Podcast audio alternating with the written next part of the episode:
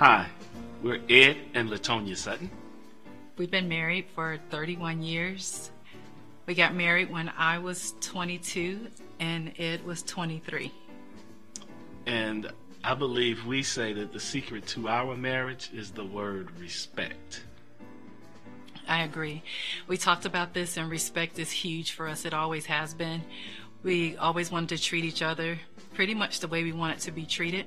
And with that, with certain words, we just didn't play around with. We didn't play around with who was going to sleep on the couch, like, oh, you're going to sleep on the couch tonight, that kind of thing. We never played with that. Never said the D word. Um, we, and um, yeah, and we haven't talked the D word in playing. Sometimes, you know, as couples might play around with that, but we do have to be accountable for the words that we speak. And so, with that being said, in our 31 years, those are two things that we haven't played around with. I've never called her out of her name unless it was sweetheart or babe. I love it. Hello, we're the Pittmans. My name is May Pittman. My name is Luther. We've been married for 37 years. We got married on September the 10th, and I was 21 years old. And I was 19.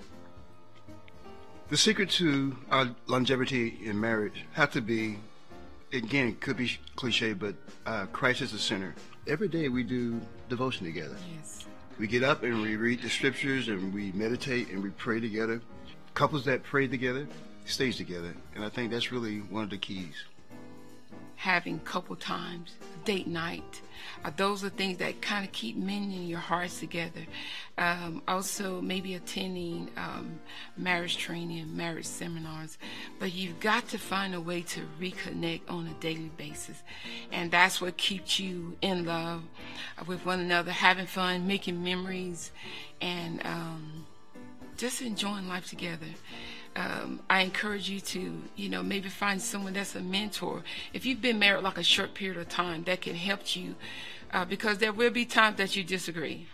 Is that correct? That's true. So when you disagree, you need, um, you know, like some help, someone to come alongside to help you through those rough spots. Um, but you remember, you remember the covenant That's true. the covenant that you made before God and you made whether you stood before a justice of the peace or if you stood before you know a pastor in the church you remember the covenant and that when I said I do We did. and we still do Yes, I still do You I still do. you do I do. I'll do it again. We are Mark and Kristen Oliver. And we have been married nearly 27 years in June. I was a child bride at 19, and Mark was 23 when we got married. They always say opposites attract. I think that's true for personalities, but we have so many common interests, and I think that's a big key. We are different personalities, definitely. I think that's a plus. But we have so many things in common. We enjoy doing the same things together. Secret to our longevity, and not just longevity, but actually having a, an awesome marriage, I think uh, the key is in Ephesians 5. Uh, and it's very interesting if you go and read it. It has all the stuff that it talks about that a man needs to do. And there's one little phrase for women. It says, Women, respect your husbands. I decided that I was going to become the woman of his dreams. And the Lord really worked with me through that. And I, I think that's probably a lot of the the success of our marriage is I put him where God told me to put him and I put his feelings and his desires and his wants above myself. You have to make a choice that you want an awesome marriage and you have to at some point start doing what the word says and start honoring him and respecting him. I think and when you do that, um, man, God's just going to bless it. And to go along with that, I mean, we're told to love our wives as Christ loved the church, and that's the beginning of it. And God is always number one. Your spouse is number two. And I think too many times people put their kids above their marriage, and they do whatever for the kids before the for, before their spouse. And of course, you do everything you can for your kids. We all do, but your spouse comes before your kids and because they're going to be there for 18 19 years or whatever you still got a long time with your wife so the intimacy is definitely a priority. How's your sex life? Uh, because I think that's very telling. I think that's very important that that's a priority. That that's a priority. we always in agreement on purchase large purchases and that kind of thing, and we take care of it together. We don't just uh, pawn it off on one of the other persons. So we don't ever fight about money. I mean, it's that's one thing because that's trouble. We've been able to deal with things from our past, and it able it enables you to have a marriage that, you know, like I said, you're not bumping into each other. And thank goodness we have tons of resources at this church that you don't have to go on being wounded and being hurt, and you can be fe- set free. And I think that's a huge part of a successful marriage as well. Date night. We're fixing to take a date night. Make that a priority. Okay. Oh, I'm Billy Sawyer. This is my lovely wife, Billy Fay.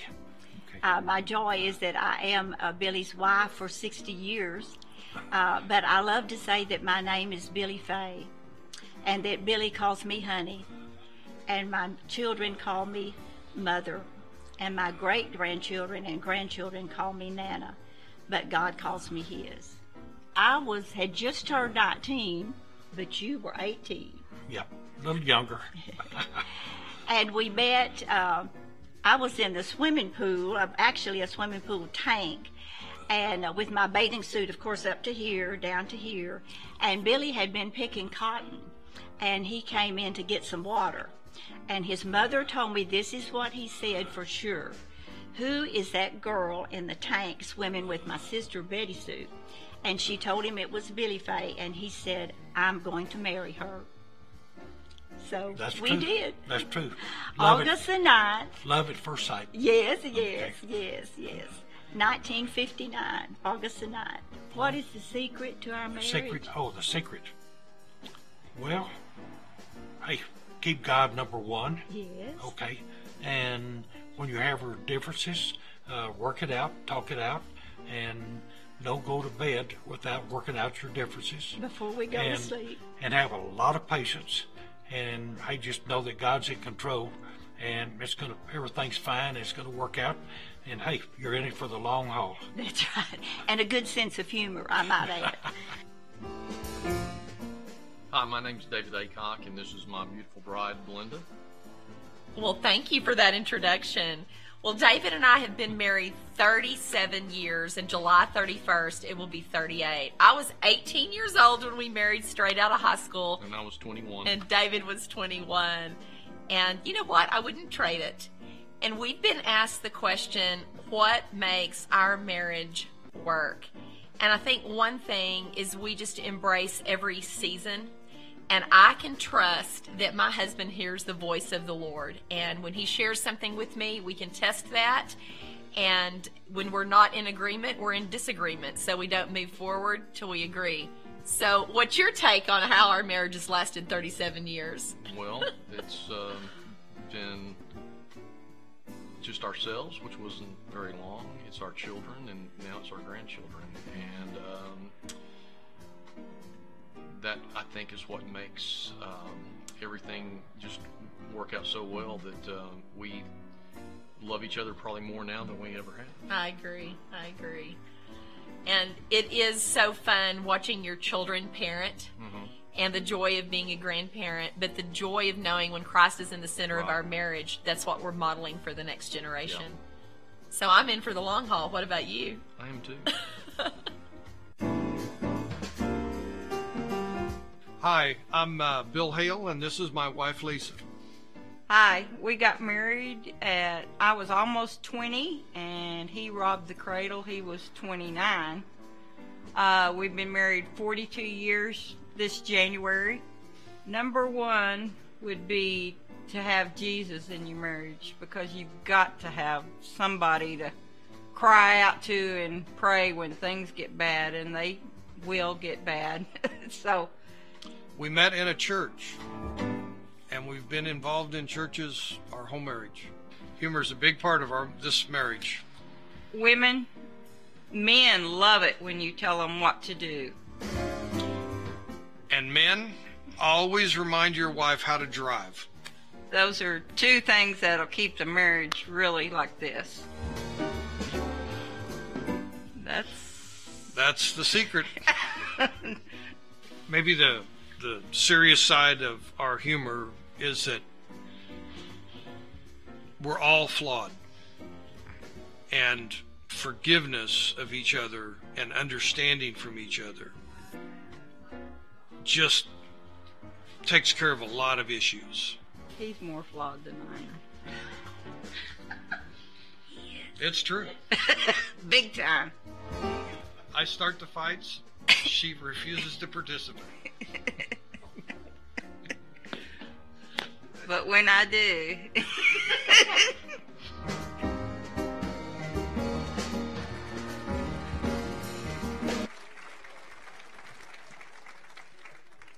Oh man, that was awesome. You guys are we're all flawed, but Bill, you're more flawed than Lisa. Yeah. Okay. I've never preached on the subject of marriage in um, I guess 19 years that I've been preaching. Never had a sermon specifically about marriage. And then when I saw the calendar, it's February 9th, and we all know Valentine's Day is coming up. The Lord laid upon this my heart, uh, actually my wife's heart, uh, a month or two ago about staying the course. And I thought about man, marriages, and we're called to stay the course. We are. When you say I do, it's, it's like unless you had different vows than we did, it was until death do you part. Okay, so we uh, we know about marriage now. I, I, we know about longevity. Mary Lou and I will be celebrating 48 years this August. So I think we're like number two up there. 48 years that God has blessed our marriage, but it wasn't. There's some things that we had to learn along the way, and and I do love my wife now more than I loved her way back then. And actually, just things change through the years. Uh, they evolve, and she is, as I shared last week, she's my best friend, and we've been through a lot together, and and we're thankful that God sustained our marriage back many years ago when when the enemy tried to dis, to divide us and destroy us and destroy our marriage. We were very close to getting a divorce, and God's just intervened. That's all I can say. He just moved in and said, "No, you're not going to have this one, devil." And uh, God sustained our marriage through that, and now today we uh, we're just blessed to have two kids and two grandkids and two awesome uh, daughter in love and a son in love, and uh, but it, it it comes with the fact that all these things that they've said and, and more. So that's what we're going to look at this morning. Uh, most of you know that the statistics say that half of all marriages end in divorce. Did y'all know that? And guess what? The what's what are the statistics in the church? They're the same. And, and I'm thinking of that verse that says, "This should not be." You know, God, this Lord, this should not be. Uh, but it is. It's it's it's the reality of it is that we live in a world where our culture says if it doesn't work out, you just do something else. And so, in saying all of that, I want you to understand this morning that as I preach this message, the enemy will try to use guilt and condemnation to come upon those of you that have had a divorce.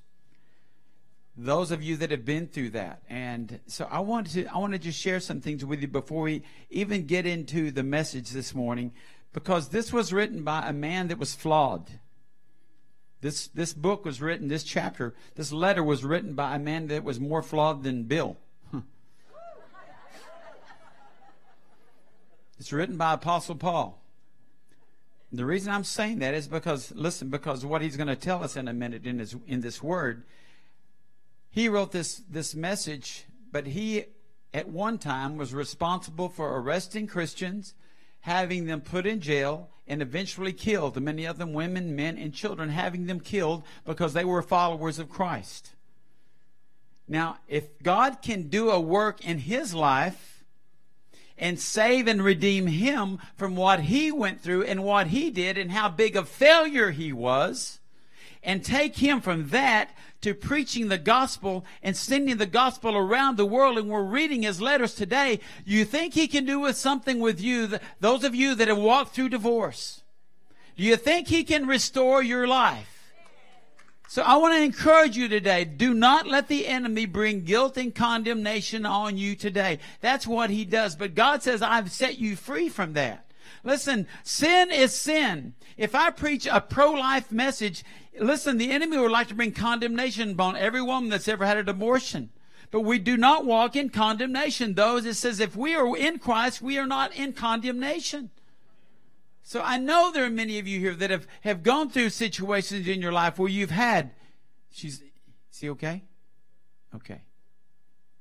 somebody help him out there. Okay, sir? Okay. So this morning, as we focus on what is what what makes a relationship, what makes a marriage successful, we're going to look at, it from the perspective in, in Ephesians chapter five. So if you have your Bibles, turn to Ephesians chapter five, would you please? Let's just go ahead and say, let's guilt and shame is gone. Amen. Amen. Hebrews eight twelve says, "For I will be merciful to their unrighteousness." And their sins and their lawless deeds I will remember no more. How many of you have been forgiven? How many of you asked God to forgive you things that you did years ago when He's already forgiven you? And you know God's response? I don't know what you're talking about. Because He says He forgets them. It's not that He has a bad memory, He chooses to forget. Only God can do that. He chooses to forget. So this morning, if whatever the enemy would try to throw at you, listen, it's already been forgiven. It's under the blood. It's gone, and God doesn't even remember it. Amen. Now, when most preachers preach on marriage and they use this passage in Ephesians 5, even Kristen Oliver referred to it this morning, they, they usually go to 5, uh, they go to 22, and that's where they start. Like when preaching a, a, wedding, that's where pastors go to Ephesians 5 and they go to verse 22. That's because somebody along the way, and the, uh, the writers of the gospel didn't do this. Somebody came along later and put little headings in, in your scriptures. Y'all have little headings? What's your say right before 522? Yeah, marriage, relationships, Christ and the church, okay? But I believe it starts back at chapter at verse 1. So that's where we're going to go to, Ephesians 5 verse 1. Therefore, be imitators of God as dear children. Walk in love. Say, walk in love. As Christ has also loved us and given himself for us, an offering and a sacrifice to God for a sweet smelling aroma. Now, the first thing, this is the obvious thing that in, in a marriage is going to make your marriage be sustained is L O V E. Say love. love. Say agape. See that word love there, there's a lot of different definitions for love, but when you go back to the Greek, this word for love is agape. It's just a selfless love. It's a it's a, a it's centered more on others than on yourself. Listen, that's a key to marriage. Is that your love is not about it's not about what you want. It's about what your wife wants. It's what about your husband wants. It's what about it's what about your spouse wants. Okay, because this is the agape love. Now listen what agape love looks like, okay? And this, these are all pertaining to marriage, but many of you, how many of you are like in a relationship and you're going to get married? You, you're, you're like, okay? Oh, see, see, see that hand? I see those hands.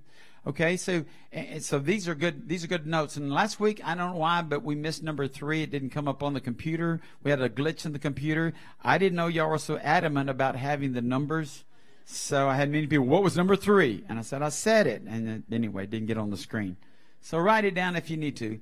The first one is L O V E. Now, walking in love means more than just lovey dovey, lovey dovey all the time. Ooh, baby. You know, it's, it's a lot more than that. Walking in love means walking in forgiveness. When you walk in the agape love of Christ, you walk in forgiveness. Say forgiveness. Walking in love means that you don't always have to be right. Anybody in here, your spouse has always got to have the last word. See, you know, you raise your hand, especially if he's sitting right next to you. Uh, but you know what I'm talking about? People that always have to have have to have the very last word, even before you turn out the light. I know I don't want to talk about anymore, but but but but you know. But you know, no, honey, I don't. But you know, there are lots of buts in those people that like to have the last word. So walking in love means that you don't always have to be right. Walking in love means to walk in G R A C E, grace. And when you when you're walking in grace, when you're walking in that kind of love, it means you don't give them what they deserve necessarily. Because we all deserve what? We all deserve hell, and God gives us heaven. We, we don't deserve forgiveness, and God forgives us. So we need to walk in this thing called grace if we're going to have a successful marriage. Another thing that we need to walk in, in when it's in relationship to love, is we need to walk in compassion. I can't tell you how much compassion my wife has uh, for me, especially to the years that I've walked through a, a disease uh, Crohn's disease. She's had compassion on me. I, I, think there's days she ought to just go, I am so sick and tired of you being sick. You know, I just leave. but she doesn't do that. She said she has this great compassion for me, and she walks through me. Uh, walks through me. She walks with me through these things. That would be supernatural, wouldn't it? Walking in love, I love this. It's it's uh it's a, one one uh, verses out of 1 Corinthians 13. It means that we don't keep a record of wrongs. Write that one down. Some of you have a list. You may not have a physical list, but you can recall every single time your spouse screwed up. And you're not and you're and you're welcome to remind them of it. Now, God's forgiven them, but you haven't. And you keep this record of wrong so you can have a ledger. And so if you're keeping it, then they're going to keep it. So they're going to have two ledgers going. Yeah, but you remember that day? No, but, but you remember that thing. But no, no, but you remember that time that you, oh no, but did you, and it goes back and forth. Listen, if God's going to forgive us and forget all of our sins, we need to be able to not keep a record of wrongs. If you want to keep a record of rights, that's okay. Man, honey, you remember that time? Yeah, I remember that time. need to keep a record of rights. All right, let's move on. Verse uh, 3. But fornication and all uncleanness or covetousness, let it not even be named among you as is fitting for the saints, neither filthiness, nor foolish talking, nor coarse jesting, which are not fitting, but rather giving of thanks. For this you know that no fornicator, unclean person, nor covetous man who is an idolater has an inheritance in the kingdom of Christ and God. Let no one deceive you with empty words, for because of these things the wrath of God comes upon the sons of disobedience. Therefore, do not be partakers of them. The second thing we need in a marriage, listen, and you, we don't talk about it much today in this culture, is P-U-R-I-T-Y. We need purity in our marriages. Man, this thing, this, this thing called pornography is, is, is destroying marriage after marriage after marriage. And he's addressing that right here. You see, the Bible is always relevant. Well, people don't, well, the Bible, it's just so outdated. It's 2,000 years old. It's 4,000 years old. No, the Bible is always relevant. It's a now word for the church. And everything he lists here, did you know everything he lists here is really goes back to sexual sins?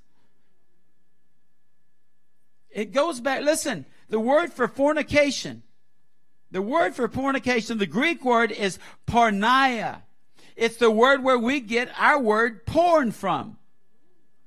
So when you talk about fornication, you're talking about all kinds of sexual sin, homosexuality, bestiality, adultery, pornography. All of these are sexual sins, covetousness, wanting that woman that you can't have. Oh, she really looks good. I really want, and having these thoughts in your mind of adultery, even just the thought of it. He said, we need to keep our minds and our hearts pure in the marriage. We need to check each other on that. You need to be transparent to each other. I know guys, well, I've got my cell phone. My wife can't look at my cell phone. That is baloney. Oh, she can't. When you walk in the room, she, you're flipping down that laptop. No, open it up. Leave it open. Don't cheat on your wife with somebody, somebody's daughter somewhere out there that somebody photographed. It's impure. And it will fill your marriage bed. It will fill your marriage bed with impurity and destroy your marriage. He's addressing, I believe here he's addressing, he's addressing the church, but he's also addressing those that have never given their lives to Christ. Those are the sons of disobedience. Those are the ones, listen, and I'm not talking about the time, the time that you've looked and you've been sorry for it. I'm not talking about those times when you've, you've fallen into something and you, you, listen, I'm talking about, he's talking about the sons of disobedience. These are people that don't care about it and they do it over and over and over and over. And there's no, there's nothing in their conscience that says this is wrong. There's no conviction. Those are the sons of disobedience. They do not know Jesus Christ as their Lord and Savior. But listen, if you've got an addictive problem and you're sorry for it and you want to get out of it, we've got help for you. You need to be delivered from that. It's not normal. It's not natural for a marriage. And listen, a marriage can't be sustained on, on a fake purity. It's got to be real. Guys, our wives deserve that. Wives, your husbands deserve that. Listen, men aren't the only people that do those things. The third, let's look at verse 8. For you were once darkness, but now you are light in the Lord. Walk as children of light, for the fruit of the Spirit is in all goodness, righteousness, and truth, finding out what is acceptable to the Lord, and have no fellowship with the unfruitful works of darkness, but rather expose them. For it is shameful even to speak of those things which are done by them in secret. But all things that are exposed are made manifest by the light, for whatever makes manifest is light. Therefore he says, Awake, you who sleep. Arise from the dead, and Christ will give you light. The third thing every marriage needs is light. It needs exposure. We need the light of Christ. See, he didn't say that we are in darkness. He said we were darkness. He didn't say we're in the light. He said now we are light. When Christ comes in, the light of Christ comes in, we change. Or we should change. Amen? God is so good. God is so gracious. He loves you. He loves me so much that He will expose our sin. Did y'all hear me? He will let you know. You know what? He's also gracious enough, he'll expose it to you first. He'll say, okay, Harold, you need to stop this. Yes, Lord. Listen, people that continue on and continue on and continue on and they, they get farther and farther from God, listen, God will expose your sin, but He'll expose it to somebody else. He may expose it to your spouse. And then you're going to have to deal with it. He may expose it to uh, your friends. He may expose it to the church. But listen, He wants us. He's exposing it so we can get help, that we can get healing, that we can have forgiveness, and that we can move on with our life. We don't have to get stopped in, in the muck and the mire of our sin where we can't move anymore. He wants us to be free. We're free from sin, so He doesn't want us to live in it any longer. Walk in the light, He said. 1 John 1 9, one of my favorite scriptures. This should be one of the favorite scriptures of every Christian. If we confess our sins, He is faithful and just to forgive us of our sins and cleanse us from what? Just a little bit of our unrighteousness? No, all unrighteousness. See, we have this hope through forgiveness. We don't have to stay where we're at in our sin. See, I don't have to stay there. Verse 15. See then that you walk circumspectly, not as fools, but as wise redeeming the time because the days are evil. Therefore, do not be unwise, but understand what the will of the Lord is. The fourth thing, number four, say number four. Listen, this is huge in a marriage. It's called wisdom. Godly wisdom. Not your wisdom, not Oprah's wi- wisdom, not the, the last self-help book you read, their wisdom. I'm not saying those are bad, but I'm saying every Christian needs to walk in godly wisdom. We need to walk in Holy Spirit wisdom. The Holy Spirit knows things before Oprah knows them. God knows things before anybody knows them. He sees the, be- the beginning, but he also sees the end. You know, if we could see the end of our sin, we wouldn't sin. I don't know anybody that's an alcoholic that when they took their first drink decided I want to be an alcoholic. I think this would be a great thing to do. I want to go to AA for the rest of my life. Anybody? Can I get a witness? I don't know any drug addict the first time that they got high because they wanted to feel good decided, you know what? I want to be dependent on that for the rest. I want my life destroyed. I love drugs so much. I wanted to destroy my life, my family, my health. No, nobody does that because they can't see the end from the beginning. Satan is that way. He's really sly in that way. He only shows you this beautiful picture of having fun. Right? And he didn't show you the end results. He didn't show you the person on, on, on, in the slums or sitting by the curb trying to get beg for something so he can buy one more bottle of wine. He didn't show you that picture. We need the wisdom of God. Listen, wisdom, we need wisdom. I like what Mark and Kristen were saying. We need wisdom in our finances. Did you know, men, one of the main causes of divorce in families today is because of financial problems? Why is that? Well, there's a lot of reasons, and we can't go into all today, but Dave Ramsey could probably help you out on that. But what do we do? We get caught up with the spending of the world wants us to do. We get caught up in the in the flesh and we go after things that we can't afford. And somebody says, "Hey, if you get a credit card, you'll get a limit on there, and you just spend. It's like you. It's just like you don't have to pay it back." Huh? Maxed out, baby. Maxed out. Well, give me another card. It's maxed out, dude. Give me another. Oh, um, this one still got some money on it. We have too much month at the end of the money, don't we? We spend more than we make, don't we? And then we find, then we go, oh, honey, that, why did you buy that? Well, because you bought that. And then all of a sudden, you start getting, finances will cause such a division in your marriage. You need wisdom in your finances. You need to go back and start over and say, God, God, what would you have us do? And he'll say, I'm going to give you an idea. It's called a budget. And I know things happen. I do. I know things happen. They're out of your control, and and it causes sometimes to throw things off. But you can get back. You can get back. We need wisdom in our finances. Listen, we need wisdom in our communication. Another one of the greatest causes of division or, or divorce is because the husband and the wife they fail to communicate. They just don't talk to each other. Man, it's got quiet. Don't talk to each other. You know, husbands. Uh, you know, the husbands are too prideful to tell their wife that something happened at work today that they they couldn't figure out, and so they're just going to clam up and say, "Yo, I got this." Any, any wives, can you attest to that? That your husband is just maybe a little bit prideful, and he says, "I can figure this out, honey. You don't need to get involved." But listen, maybe you need to get involved, honey. Maybe you need to tell your wife, "I need you to pray." You need to start communicating. I love it when, when uh, Luther and May said we start out our day with our devotion. We communicate together. We communicate with the Lord together. Mary Lou, that's one of our things that we try to do almost every day we get we, we get up and we have our coffee, we have our Bible, we take communion, we sit by the fireplace, we talk about what God is doing in our life, we pray for our children, we pray for our family, we pray for our church family, and we do these things. Listen, are we consistently doing that every day, all the time? No, we don't. But listen, it's almost as consistent as that. Because we know that without that time of communication, we have not, listen, we set the day in motion when we sit down together and we communicate. Some of you haven't talked to your spouse in a while. Except to tell her, baby, go get me some tater chips. That's not the kind of beer I drink. What are you talking about? The Super Bowl's coming on. That, that's about your communication effort. I'm picking on the guys. But we need to communicate in more ways than buy me this, get me that at the store. Oh, yeah, we talk all the time. No, you don't. Do you talk about your feelings? I know guys don't like to hear this. But women, they care about how we feel, men.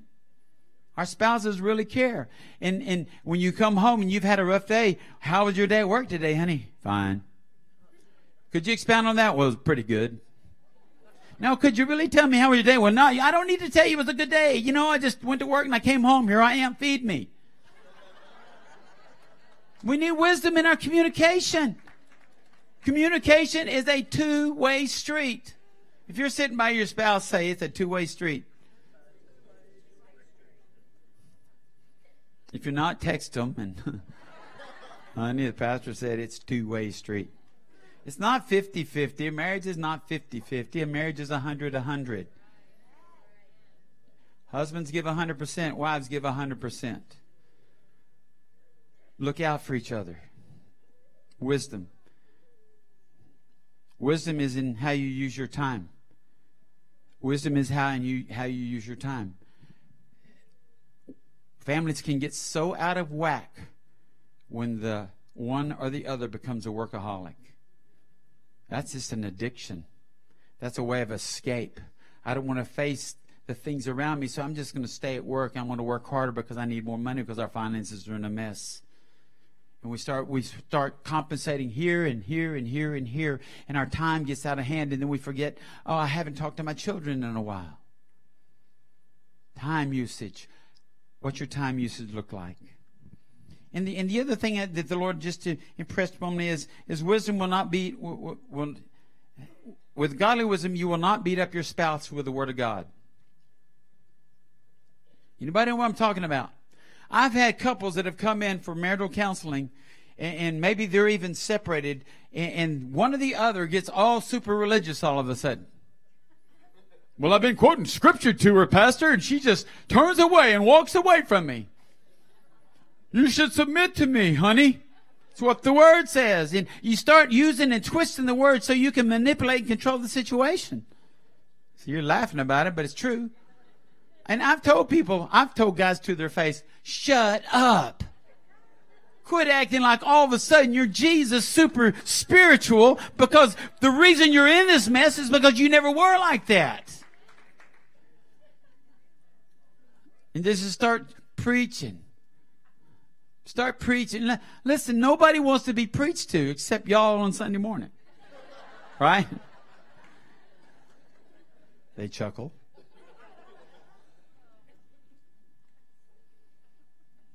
But don't use the word as a weapon like that. Be honest. Honey, I messed up. I'm so sorry. Would you forgive me? That goes a long way. Then thou hast betrayed me. Verse 18. Do not be drunk with wine in which is dissipation, which is excess, but be filled with the Spirit. Number five, a marriage without the Holy Spirit leading you is a marriage in trouble. We need the Holy Spirit. Say, we need the Holy Spirit. You know, a lot of people misquote this verse. They they quote it and say, "Don't be drunk with wine, but be drunk with the Spirit." It doesn't say that. It says, "Be what? Filled with the Spirit." Be filled with the Spirit. And there are other scriptures that would allude to the fact that it's not a one-time filling; it's a constant filling. It's, it's a refilling. Listen, when, when, when we give and give and give, well, listen, we've got to receive so we can give some more. So when you get empty, you say, God, fill me up. And how does that happen? You have to get before Him. You have to humble yourself. You have to worship Him. We need to be filled with the Holy Spirit because, listen, being filled with the Holy Spirit is way better than being filled with alcohol. Now, Mary Lou and I, we do not drink alcohol. I'm not bringing condemnation on, on people that do. The Bible doesn't say you can't drink, okay? It just says you shouldn't get drunk. But I know a lot of people, and even in my own family, that they drank to excess and they ended up getting drunk. And then they became alcoholics. I've never seen the value of alcohol. And you can say all you want to, oh, Pastor, it's good for your heart. You can say all the crap you want to about alcohol, but there's not a good thing about it. Oh, some of you like, Ooh. It settles me down. It, it's my comfort. It makes me feel good. Well, listen, the Holy Spirit does that a lot better and you stay sober.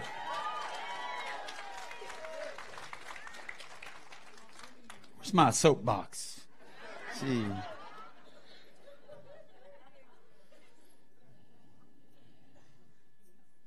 When Jesus admonished the churches in Revelation, he, at the end of every one of them, he said, He has an ear, let him hear what the Spirit says to the churches. Well, we're the church. We're the bride of Christ. We need to, as, as spouses, we need to listen and hear what Jesus is speaking to us through the Holy Spirit so we can direct our marriage where it'll be an honor and glory to God. We'll move on from the alcohol thing. Verse 19, speaking to one another in psalms and hymns and spiritual songs, singing and making melody in your heart to the Lord. Giving thanks always for all things to God the Father in the name of our Lord Jesus Christ. Number six is we need to be worshipers. Our marriage should be a worship. We should have an altar of worship in our marriage. And I'm not talking about a physical altar, but listen, uh, uh, I think uh, Luther said it. One of, one of you said a while ago, the family that prays together stays together. Listen, a family that worships together stays together. And I'm not talking about just corporate worship. That's important that you come together to worship to worship the Lord together. That's huge. Man, it makes all the listen. Listen, God, He moved in my life and my wife's life when we stepped out of singing to God and began to sing. I mean, singing about God and started singing to God. We we moved from singing to worship. There's a whole different. There's a whole different thing there. You can sing to your to your throat sore and not worship God. But it's when you open up your heart and you raise your hands or raise your voice and, and you say, God, I love you. Thank you, Jesus. I praise you. I worship you. I love you. I adore you. That's when you're, listen, if you, if, listen, a, a woman will look at a man like that and go, man, that's a kind of guy. That's an anointing. I can go after a man like that. That's pretty sexy. In a good way.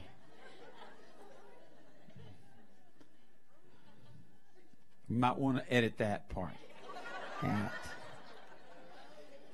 You see, if you're a worshiper, if you're a worshiper, worship goes. He mentions it here. It goes beyond just worshiping. It goes. It's a prayer. It's thanksgiving. That's your heart.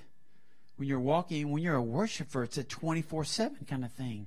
It's not like, I'm going to worship him this morning. I'm not worshiping on Wednesday night. I'm going to worship him. I'm going down the street. I've got some my K-LOVE on, my Air One, and so I'm going to worship the Lord. You said, that's cool. That's all great because that keeps you focused. But worship is an, is an attitude that you carry with you 24 7. Verse 21. Submitting to one another. Oh. Boo. See, I started with 21.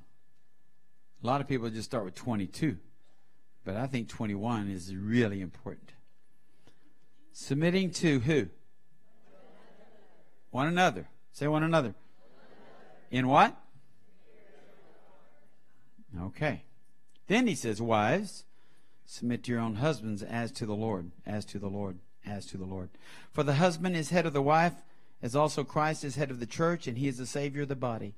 Therefore, just as the church is subject to Christ, so let the wives be to their own husbands in everything. That's one of those verses that men use to dominate and control their wives, and it never was meant to be that. Because he says before he starts there, he says at the very beginning, we're to love one another. We don't have, listen. He's called us to love one another. Then he says, submit to one another because you fear God. Submit to one another because you have a reverential fear of a holy God. See, we don't like to talk about the fear of God anymore. That just seems antiquated. That seems Old Testament, but it's all through the New Testament that we are to fear God. He said in one verse, here, I'll put a paraphrase. He said, I created you. I, I put you here. I can take you out. That's God. And we should, we should have a reverential, holy fear for God in our marriages. You see, we've taken it from it's all about us to it's all about God. That's where He wants us to go with our marriages this morning, to be more about Him than about us. When we submit to one another in the fear of God, that means we look out for one another, that we want the best for each other. I, have told people this. I've told them in premarital counseling. I know there's a couple that, that, came to me this morning. So we want premarital counseling. You're getting a dose of it this morning. If you're always looking out for your spouse and and holding them in high esteem and regarding them highly, and you're always wanting the best for your spouse, and in turn they're doing the same thing for you. They're always wanting the best for you. Listen, your marriage has got a pretty good chance of making it like a great chance of making it when it's done in the fear of the Lord. When you're doing it to, to please God and not yourselves. I want to ask you something, all of you that are married this morning. What does God think of your marriage? Don't answer out loud. What does God think of your marriage? Is your marriage an honor and a glory to Him? Or is it a mess? Or is it all about you or the other? Who's it about? Are you submitting to one another in the fear of the Lord? Have you recognized the mission of your marriage? Oh, what do you mean? See, a mission, the word submission means you come under the mission of. Submission. The mission is honoring Christ. The mission is glorifying God. That's the mission. Are you coming under that mission? Have you understood that? Listen, maybe this is the first time you're going to understand that your marriage is going to change for the better. When you start understanding, oh, it's not about us anymore. You mean it's, it's about Him? It's about bringing glory to, yeah, He's the one that brought it up. He's the one that instituted marriage in the first place. When we see marriage as a covenant between a man and a woman and God, then our marriage will change. When we bring God into the equation, your marriage will change. But if it's just about the two of you, there will be problems. And God made things in a certain order. I know some of you don't like to hear this. I just happened to be born a male. I could have easily been, God could have said, Harold, I want you to be a Carol or a Gloria or something. C A R O L, you know. He, he made me a man. How many men did he make you men? Some of you don't know. Oh, that's going to be a whole other sermon.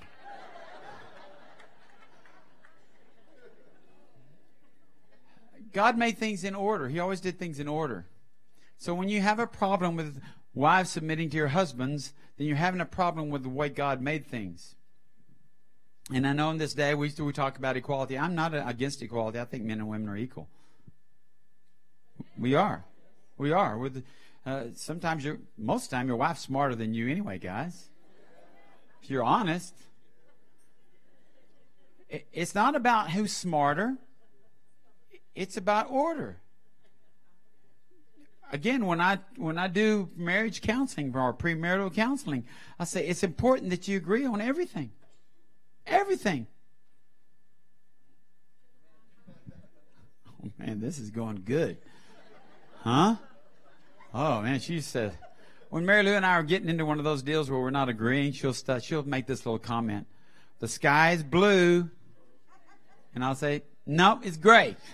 you know, we have our little signals when we start when we're not agreeing on something. God made us. He, he gave us our different personalities. Understand that? Mark and Kristen, they're a testimony of that. She's pretty outgoing. He's pretty quiet. Uh, you wouldn't even know this, but I'm very much quiet uh, compared to my compared to my wife. I mean, she's more vocal and she's got a more vibrant personality. And, and like if we ever went to parties when we were younger and went to some, I hated those things, those little mixers where you make small talk about nothing. Guys, can I get a witness? You just want to run and hide, and your women are all just having fun. They're talking about everything, and you're just going, "How the Cowboys doing?" You know, that's just. Well, it's gonna be. Looks like it's gonna rain this week. You know, that's that's about as deep as we get. And the women are just just having a big old. Wasn't that a great party? Yeah, baby, it was awesome. Yeah. The only one I ever had fun at. They had this punch. I kid you not, I did not know it wasn't real punch.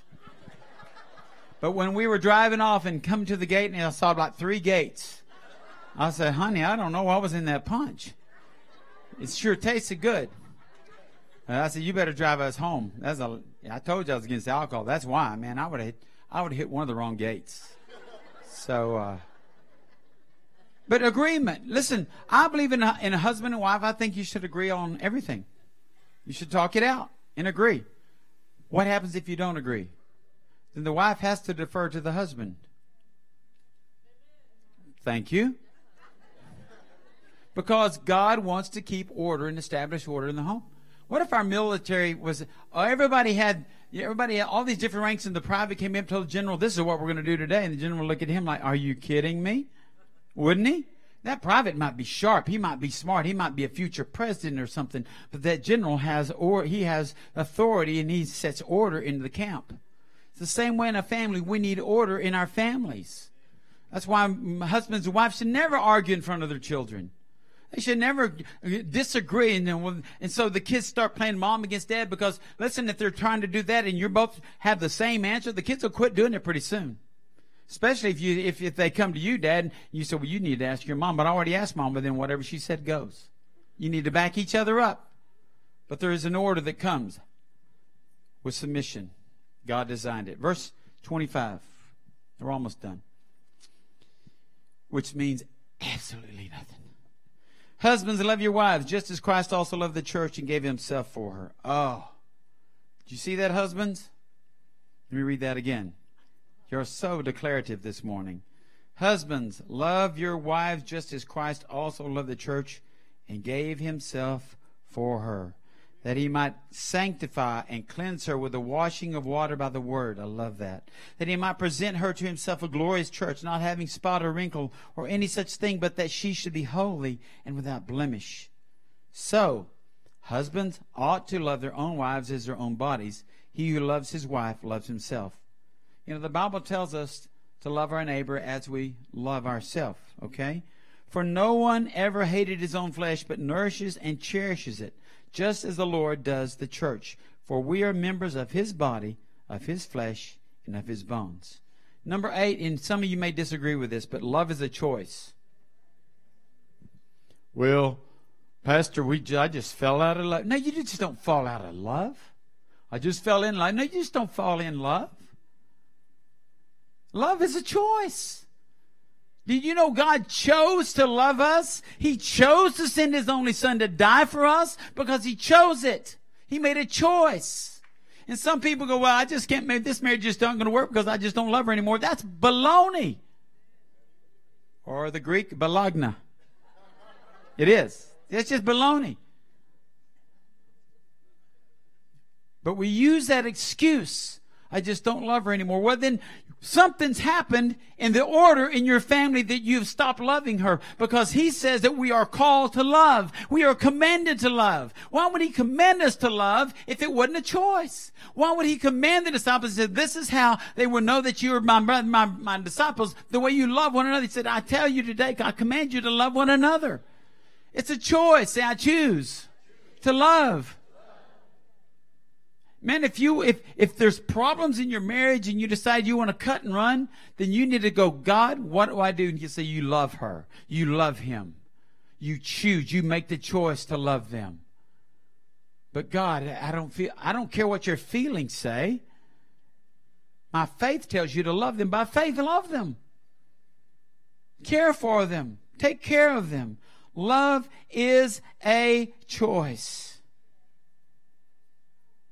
In other words, husbands, we are, according to this scripture, we are to treat our wives like queens. Am I going to catch anything for this message? That's okay. We're good, right? Woo. You want your, listen, happy wife, happy life. There's a lot of truth to that. It's not in scripture, but it's a lot of truth to it. You want your marriage to work? Treat your wife like a queen. Don't give her a reason to make you sleep in the other room. Anybody ever had to sleep in the other room or, or the couch? There's a few honest people here. Are you threatened to? I'm, I'm just going to sleep in the other room. What did your wife say? No, you're not. you're not sleeping in the other room. you get back in here. yes, ma'am. Happy wife, happy life.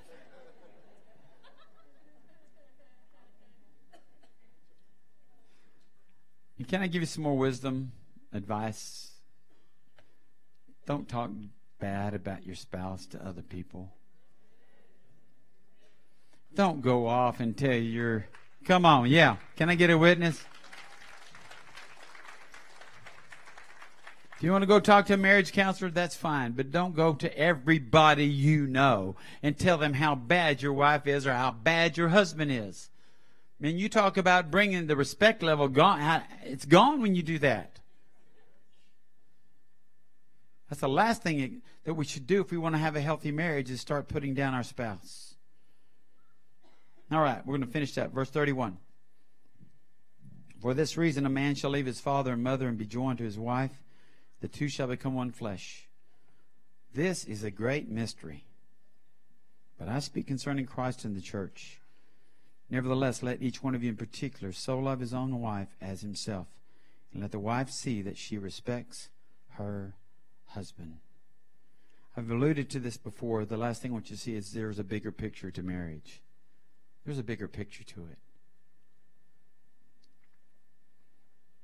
Just like when you got saved, you became one with Christ. The Bible says He's in us and we are in Him. Right? He said, That's a mystery. We're seated in heavenly places with him. That's a mystery, isn't it? You mean I'm seated at the right hand of the Father because Jesus said, Yeah, we are, spiritually. So we have a different way of looking at things, have a different perspective, right? So these things are like a mystery. I mean, who can explain it? You try to explain salvation to somebody, and they're going to look at you like, what are you talking about? You mean somebody 2,000 years ago came from heaven, went to a manger, came out of the manger, grew up. He did miracles, signs, and wonders. Then he died on the cross. And if we believe that he died on the cross for our sins, then we get, we get to go to heaven. That's, that's right. That's a mystery, isn't it? It was, it was, it was, it was hidden for so many years and it was a mystery to the Gentiles. It's, it's a mystery to the Jews to even today. that that could be possible, but it's possible by faith that we can enter into heaven. When we leave this life, we enter into heaven because of the resurrected Christ. It's a mystery, but so is marriage a mystery. Boy, now that's when you can look to right. Man, he's got that right. It's a mystery. Who can figure this one out? How many, how many of you have ever just thought about your marriage and thought, man, if God wasn't in this, I don't know what we'd do. Anybody ever thought about that? If God wasn't in this, where would we be? It's a mystery, isn't it? A, see, the bigger picture is that it's not about us, it's about Him. God's coming back. Jesus is coming back for what? An unblemished bride. And He said, that's why husbands need to look at their wives. Take care of them. Wash them with the water of the word. Love them. Treat them with respect. Wives, do the same for your husband because God's coming back for his, his bride. See, guys, we're all brides. I know that, that doesn't feel right, but it's right. We're, we're brides. Jesus is the groom. And one, one day there's going to be a wedding feast in heaven. We're all going to sit down at this huge banqueting table. And i have always tried to picture that in my mind the millions and millions and millions of people. One big table. and I just believe that it's going to be like we're sitting right next to Him, even though we might be miles away. The way God's going to do things in heaven is not way we can comprehend them here on earth. It's going to be a mystery how that's all going to happen. Your testimony, husbands and wives is tremendously valued in the kingdom of God. The world is looking at Christian marriages like never before. And they're wondering what's happened to the church. Well, we've let the enemy come in, we've let the world come in and pollute our marriages. And today we take back what the enemy has stolen. Amen? We get back to the basics of what a true godly marriage is supposed to look like. So the world can say, oh, so that's what a godly marriage looks like. Yeah, and if you come to our church, you'll see what a godly church looks like because we're the bride of Christ. And we want to show him off. We want to show off the groom. We want to show off our Father who put all this together for us. You know my style of preaching. If you haven't heard, if you've just been here for a short time, my style of preaching has always been mostly in context. A lot of people they go, "You're preaching 33 verses." Yeah, I like to see context. I don't I don't normally pick and choose verses from all over the Bible to make a point. point, and that's not there's nothing wrong with that. It's just the way God has direct, directed me to preach. So when I looked at this and I saw all all that was in Ephesians 5, I thought, man, this is all about marriage. Matter of fact, this whole series has been about marriage. It's been about relationships, about staying the course. So I'm looking and I'm going, right after marriage, what is it? Where does he go? He goes, talks about parenting. Where does he go after that? Talks about being an employee, an employer. But then where does he go? Where does he end it all up at? Where does he where does he culminate this message of Ephesians? What does he culminate it with? He culminates with the enemy is evil, he is deceitful, he is out there trying to kill, steal, and destroy. Your marriage and my marriage your relationships, your relationship with God. He's always trying to destroy it. And he said, because of that, we, we, because we know we have an enemy, we have got to put the armor of God on.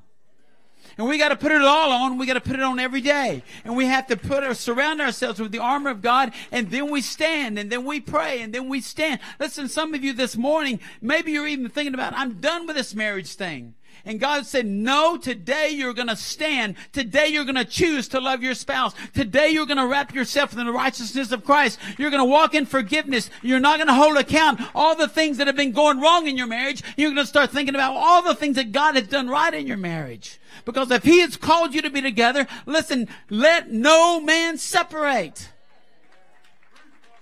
No man separate. No woman separate. God is looking for godly marriages to stand up, to rise up, be a witness to the world that God makes a difference. Because He does. We would not be here today if God didn't make a difference. This church would not be here today. I know that. If God hadn't intervened. Do we have it all figured out? No, we're still working on some things. I'm still trying to train her in some things. More like she's trying to train me. I throw some humor in there because I know sometimes it gets kind of tense when we talk about things like this. It just does. Because I know awful marriages, they're, they're not always a walk in the park. Again, it's because the enemy wants to kill, steal, and destroy, divide. If he can divide Christian, if he can divide Christian families, man, he just he wrecks so many. That's why God hates divorce.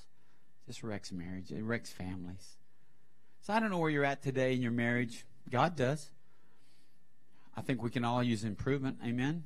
There's not one marriage in here that can't use some improvement. Some of you may be in the right in the middle of a divorce, and God says today, stand. I want to re- I want to restore that marriage. You may think it's just done. There's nothing can nothing can bring this back. So when you say nothing, God says, uh, "Wait a minute, nothing's impossible with me." I've seen Him resurrect marriages right here in this building. I've seen Him bring them back to life, where they're more of a glory to God than ever before. Our communion team leaders, they walked through divorce. They didn't let the enemy destroy their lives, though. Carol and Claude Jane, after four years apart, five years apart, God redeemed their marriage and they remarried. And they serve communion here every week. Every week. That's my God. That's my God. That's their God. So I don't know where you're at. You go ahead and stand this morning. Go ahead and have a ministry team.